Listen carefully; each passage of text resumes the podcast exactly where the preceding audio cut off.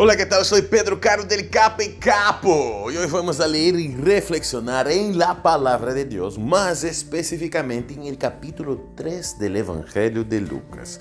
Preste atención en los versículos 21 y 22. Dice, aconteció que cuando todo el pueblo se bautizaba, también Jesús fue bautizado y mientras oraba el cielo se abrió y descendió el Espíritu Santo sobre él en forma corporal como paloma, y vino una voz del cielo que decía, tú eres mi Hijo amado, en ti tengo complacencia.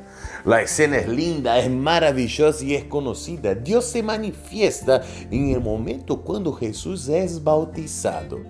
Es interesante también percibir el papel que desarrolla Juan el Bautista. Él venía predicando, él venía diciendo que Jesús vendría y que eso iba a cambiar nuestra manera de vivir y de pensar. Así debe ser nuestro entendimiento de la Biblia. Todo lo que leamos, versículos, capítulos, tiene que apuntar a Jesús. Él es el personaje principal. Él es la manifestación de Dios acá en la tierra con nosotros.